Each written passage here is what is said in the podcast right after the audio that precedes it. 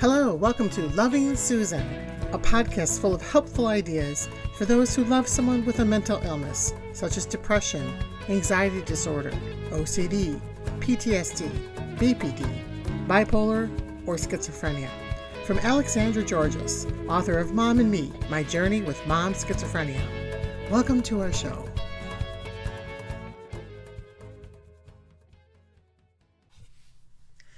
Welcome. I'm Alexandra, and I'm so glad you tuned in again today for Loving Susan. Today's topic is What do you do when your loved one is not willing to take medication?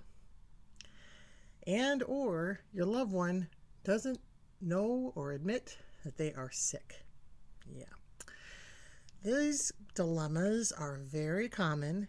You are not alone if you're dealing with this right now with your loved one. Not alone at all. Very, very common with people with mental illnesses. So let's ponder all that. The first question I want to ask you is Have you always taken medication exactly as your doctor ordered? Now be honest. And have you always done exactly what your doctor told you to do? Yeah. Well, you know, if you if you're honest with yourself, you probably remember a few times when you probably didn't completely follow the doctor's orders exactly. This is because it's somewhat normal for us to not always do that. It's to question the doctor, to think, well, I think I know better than them. Because you do know yourself better, you live in your body. So some of this is normal. I had a Greek grandmother that I love so much. and this was what she used to say. She says, I don't like the doctor. I don't think they know what they do. I said, Grandma, no, they know what they do. They, they know. No, they do not know. I don't think they know. And when I was young, it disturbed me. She said these things. As I got older, I realized they really are, you know, not, they're not magical powered people, right? They're they're doing the best they can, but you know, we do know our own bodies and there, you do need to take some power and control about your health. So, to some degree, that isn't all that bad and it is normal. So, keep that somewhat in mind with your loved one. Uh, another big reason, common reason, why people may not take drugs for mental illness is the side effects. And yes, there can be some really hard side effects to some of these antipsychotic and, and mental illness drugs. They are powerful drugs. I once heard a psychiatrist speak at a conference, and he said he wanted to see what these drugs felt like. So he took one of the medications he had prescribed for one of his patients, and he said he could not believe how strong it was and how much it affected him. He warned us all these are very powerful drugs. I thought, wow, that takes guts to do what he did. And also, the drugs are not um, like pinpointed at one particular part of the brain, you know, they affect the whole system, the whole body. So there are drugs that reduce the dopamine and serotonin transmission and the neurotransmitters neurotransmitters in the brain, for instance. But that will also affect other parts of the body because it's all related. Uh, that it's it's kind of how these drugs are and how the brain is. It's it's connected to the body. Uh, Depakote is one of the drugs that uh, some people have given the nickname Depabloat because it's known to cause weight gain, which can be very difficult. A very difficult uh, side effect of these drugs. They can also cause other side effects like drowsiness, digestion issues, lower sex drive. What if a person's trying to have a family? That can be really difficult. Dry mouth, blurred vision, and many, many other side effects. So, what you want to do is not tell them, tolerate it anyway because that may not work. Or, yeah, those drugs don't work. Don't do medication because that's, I've seen people do both. There is some other options. And probably the best one is talk to your psychiatrist and explain to them this is not acceptable and see if there's a better choice. I knew a guy who had bipolar. He gained 30 pounds on his bipolar medication, which for him was a deal breaker. It was not okay. He went to psychiatrist, said, I am very unhappy with this weight gain. I don't like this. The psychiatrist gave him a different medication He went on that medication, it still managed his bipolar symptoms, and he was able to lose all 30 pounds. So it's a nice story that it is a possibility that there may be a better drug. There's a larger arsenal than there used to be, and that all the drugs do not have the same side effects. Okay, so if there are side effects blocking your loved one from taking the medication, I would encourage them, let's get a different drug for you. Let's see what else we can do.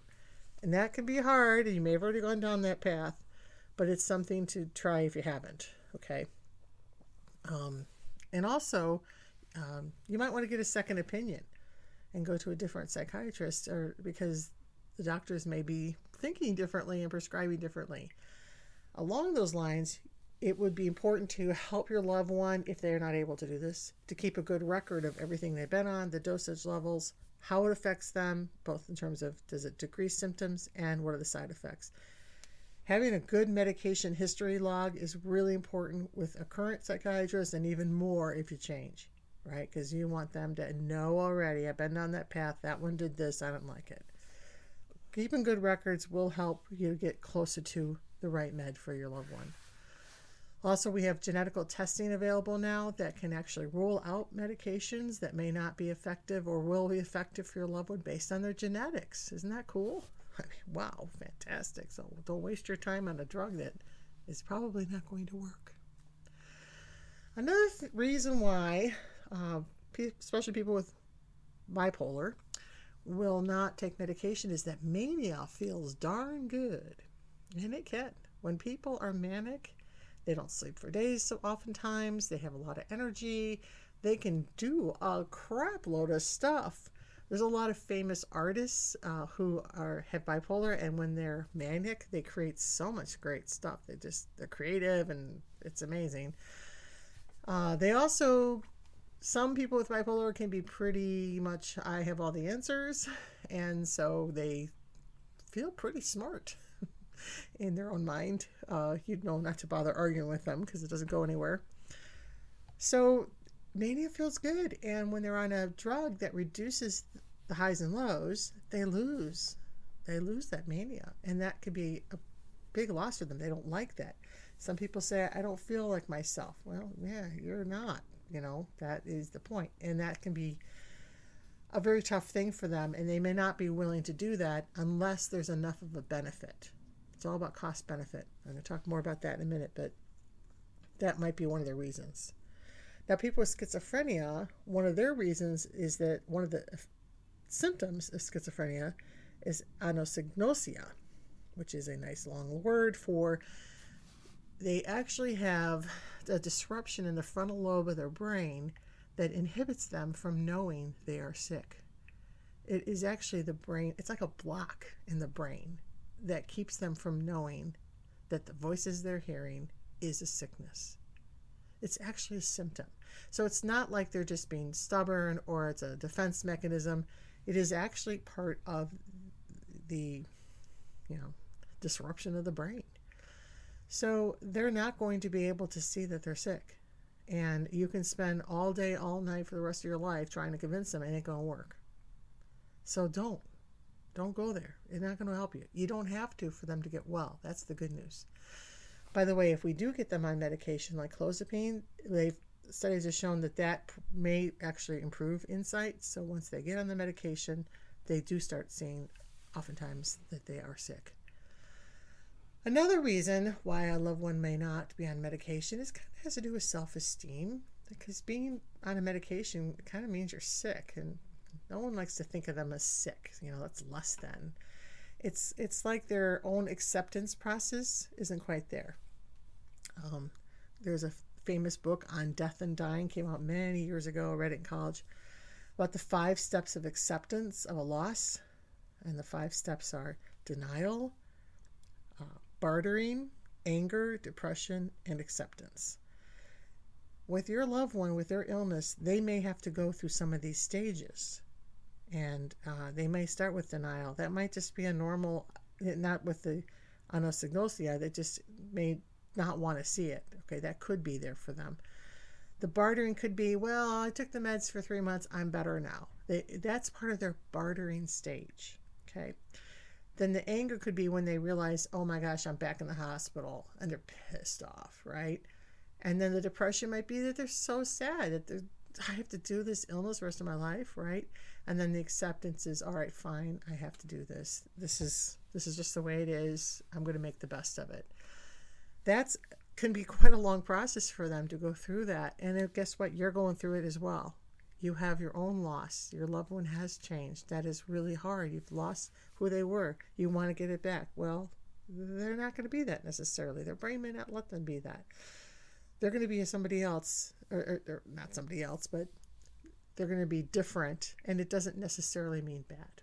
Okay. It's just, it could be, there can be some new blessings.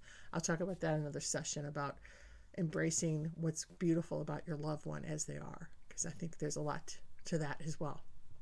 But we're both going through this acceptance process, and there might need just time. All right. Another reason why folks may not take meds is that they're not working or they don't seem to work. Right? Now, the first thing to ask is how long you've been on it because these meds do not work that quickly. With schizophrenia, the, the meds usually start working within a week or two, but the average length for them to really reduce the delusions and hallucinations is about two months. I mean, it's not quick. With OCD, the medication takes between 6 and 12 weeks. 12 weeks is three months. With depression, the average length is about two to six weeks.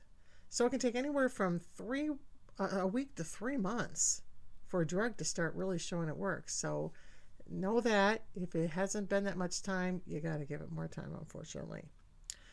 Another reason why a drug may not work is that the diagnosis may not be right. Now, what can we do about that? Well, again, I tell you this every week.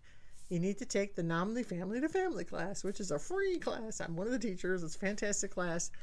And one of the things we teach in that class is what are all the symptoms of the major mental illnesses. And that's very important because, as a family member, if you can learn about those and identify what's going on in your loved one, and if you have opportunity to talk to their doctor with them or without them, that helps the doctor diagnose. Because the only way the doctor can diagnose mental illness is by the information given to him or her verbally or what they observe directly on the person. Not by a blood test, not by a, a scan. It's about information shared, words shared.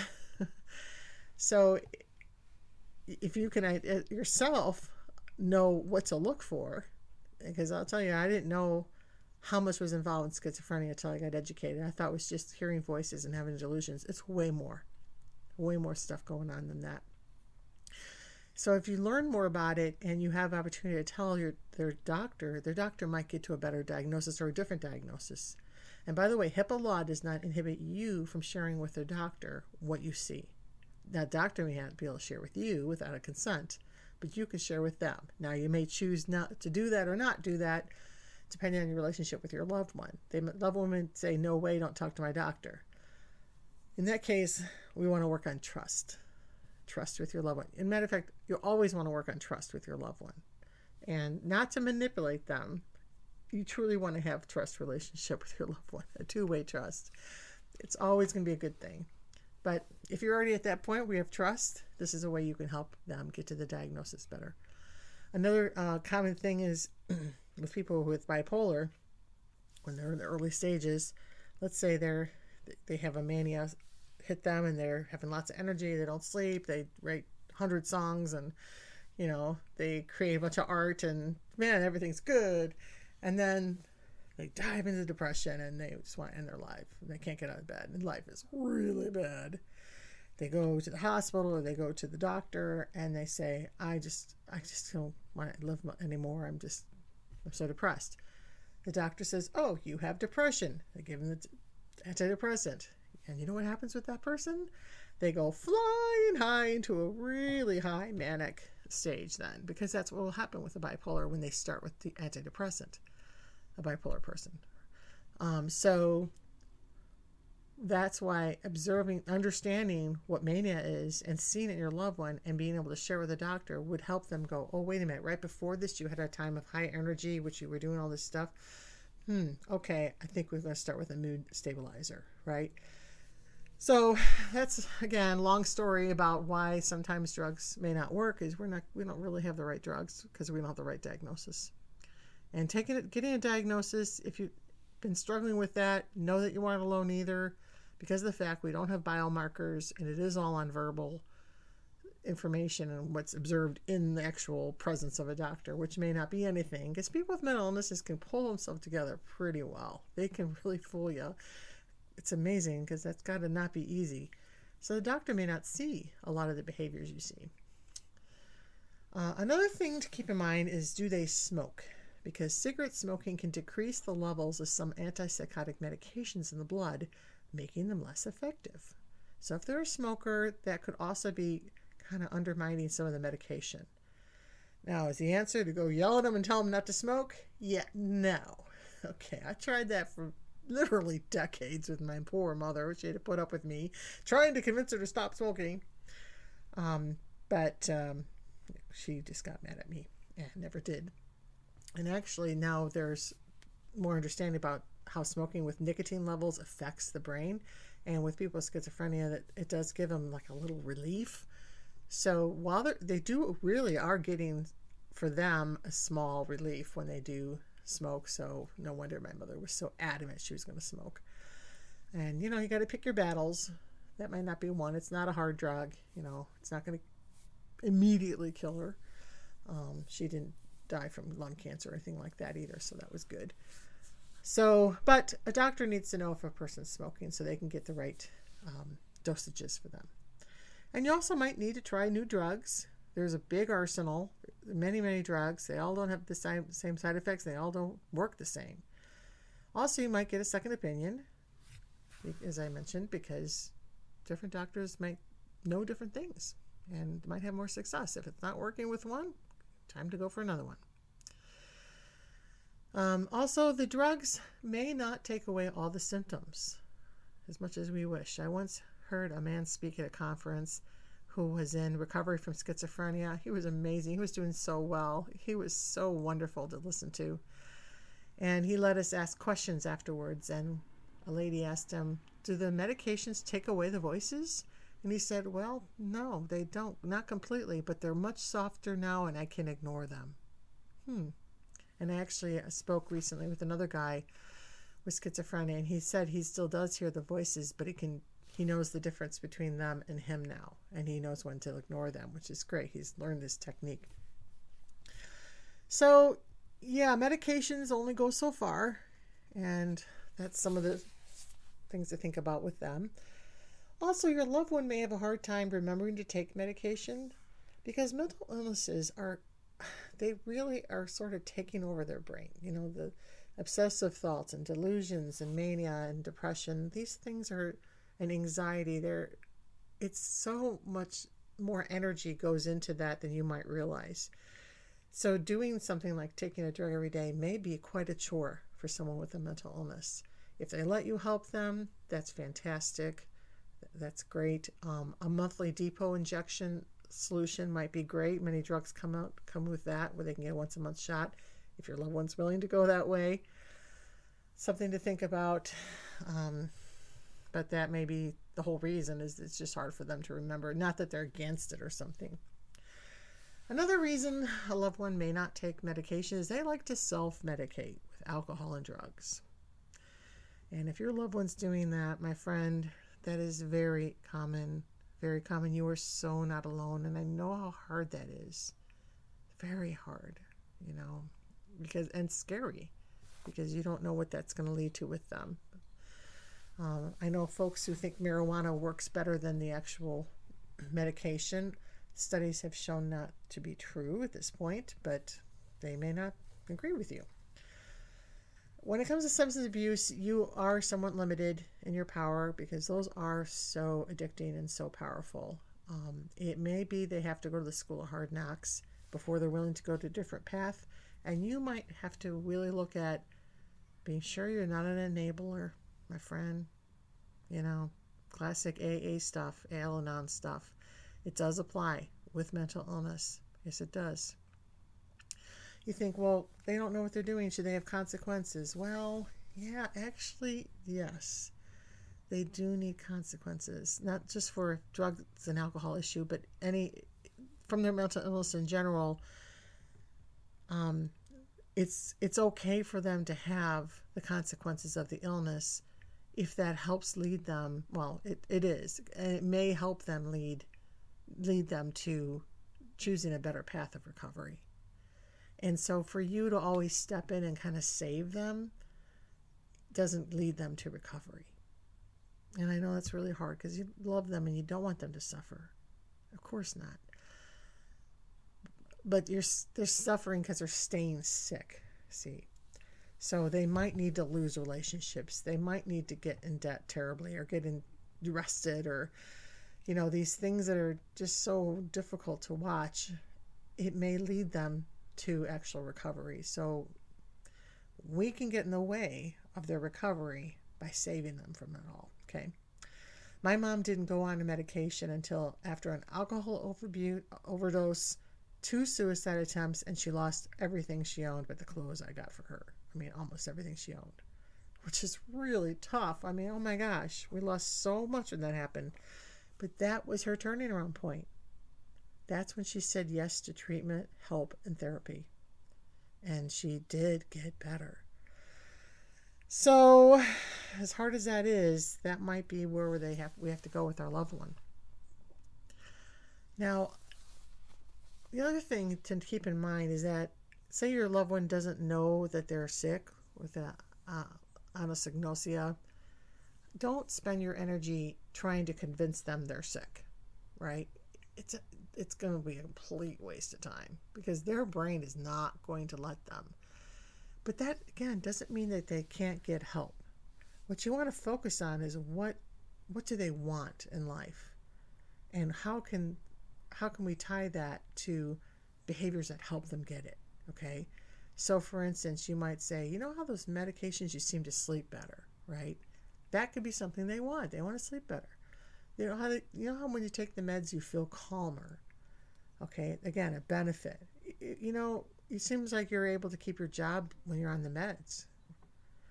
So these are things where you you don't talk anything about, oh, well, this will help you with your schizophrenia. No, you talk about a benefit they want and how that med helps with that benefit. That's the angle, okay? And also, you might need to say, if you want to live with me, you have to take the meds. And that's okay to do because you need your life to be peaceful as well. Okay? Um, you might tie it to things they want you to do for them. Say your daughter wants you to buy clothes to her. Say, well, you know, if you take your meds every day this week, I will take you shopping this weekend right? A positive reward for good behavior. you know, works with teenagers. I had teenage stepkids, and when I they first got married, um, they were leaving their wet towels on the bathroom floor and dirty dishes all over the counter. And I thought, oh my goodness, I can't tolerate this.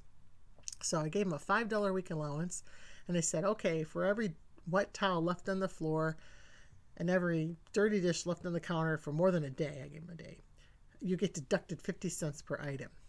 It was only one week where one of them got deducted a little bit, and they never did again. These kids learned so fast; they were great. So it was simple, you know, but it worked, and it would probably work in some cases with those with mental illnesses. May not with your loved one, depending on where they're at. It may not do one bit of good. I understand. Um, the other things to think about is get this book, write this down. I Am Not Sick, I Don't Need Help by Xavier Amador, spelled with an X, X A V I E R, Amador.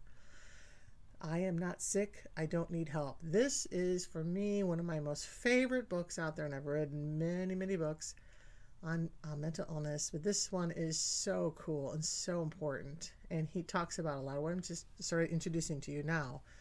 Uh, he calls it, uh, he invented this thing called the LEAP method, L E A P, and it stands for listen, empathize, agree, and partner. And I'll give you a real short, short class in it, a little introduction to it. So, first step, listen. So, this is where you try to just uh, really t- zone in on what your loved one is expressing when they talk to you and reflecting back what you hear without your own commentary or disagreeing or arguing and no judgment, right? So, um, showing respect for their vo- point of view, even though it may be like from you know the sun to the Pluto is different than how you think. But you want to try to work on the strengthening your relationship and your trust relationship with them and respecting them and let, and then they will respect you if you respect them. I mean, it's it's got to be mutual to be real true respect. Dr. Amador says, "You win on the strength of your relationship, not in the strength of your argument." So you may think you're right and okay, maybe you're right, but in their perspective, you're not. So you first want to listen. I'm going to tell, give you an example of this in a second. The second is to step is to empathize. So zero in on their feelings, not only their words, but what is their emotion and feeling, and validate that. So here it might be an example. My mother said to me once when I was in high school, "A truck tried to drive me off the road today and kill me." Okay. So now at the time I said, "What do you mean, mom? How do you know that?" Uh, That doesn't make any sense. I don't think anybody's trying to kill you. Nobody wants to kill you. What kind of truck? You know, you're overreacting. You know, I probably said all kinds of wrong things because that's our natural response, right? It's understandable if you've gone there. But this new method, give this a try. It would be something more like saying, Wow, mom, a truck tried to run you on the road today. That sounds so scary. If that happened to me, I would be quite shaken. Okay, totally different way. I'm saying back what she said. A truck tried to run you off the road today, and I'm zeroing in on how she feels. She is scared. She is truly scared. She truly believes this, and she's truly scared. This is where you want to start is where are they at? What are they thinking? What are they feeling? And you let them know, I get it. And you be sure you get it. Don't just let them know. You really do get it, right? Not spending energy saying, no, that's not true and if she, and then also a good idea is to, to, hold back on your own thoughts. So if she said, "Well, what do you think?" Don't say it yet. Say, "You know, I will tell you in a second. I want to first really be sure I understand where you're at." I'm telling you, friends, this will actually work. This is a great way to communicate with actually anybody, but especially a person who's symptomatic with a mental illness. And the next step is agree. So you, as, as after you've heard them, you try to get to what do you both agree on? As I mentioned before, you both want them to stay out of the hospital, for instance. That's a common goal. It's not spending time saying, but you have mental illness, mom, you have schizophrenia. No, you don't go there. She's not going to agree with that. So let that go. There are other things you can have agreement on. This is like working on the win win, you know, trying to have you both come out winning in your argument. So, like I said, you might say, okay, you, you want to stay out of the hospital. So then you come up with P, partner. How can you both partner at that? Well, it seems like I may be wrong, but it seems like when you went on medication, you were out of the hospital longer. Can we agree that we try that for, you know, a week? You know, you come up with some kind of partnership agreement. And again, um, it's not about you're right, they're wrong um, Dr. Xavier Irvin talks about using the three A's apologize for your different opinions, acknowledge your fallibility, and agree to disagree. So it would be saying something like, you know, I'm sorry that I think my opinion might be upsetting to you. I don't want to do that. It's only my opinion. I could be wrong. I just see it differently that I think the medication actually helped you. See?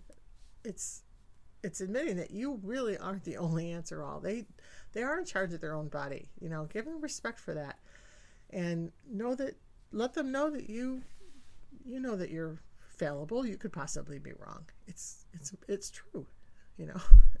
The medication might not be working right? You do need to understand that and give them that. And that's more what that does is it builds trust it builds openness it can make for later better conversations that go further than you want. You want to work on that. It's so important.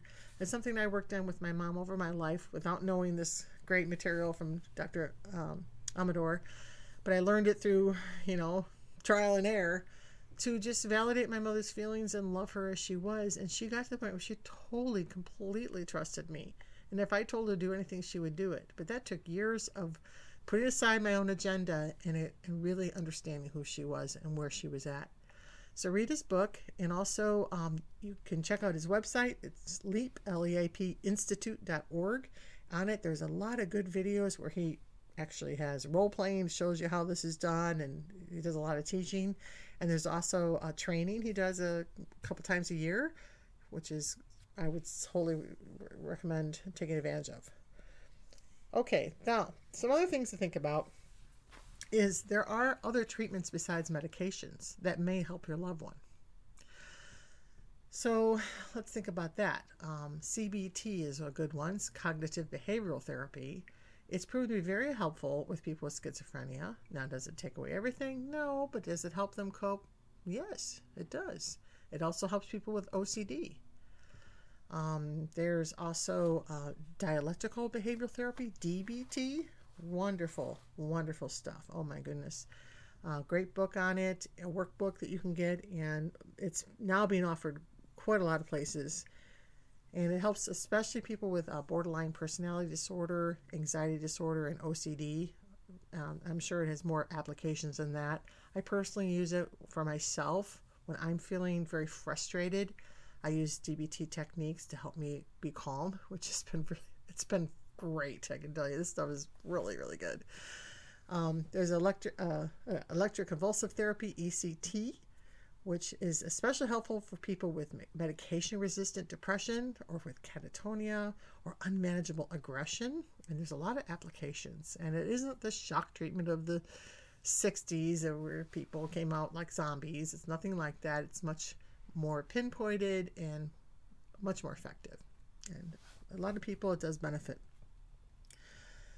Another option is a great book by Jeffrey Schwartz called Brain Lock. This is great for people with OCD.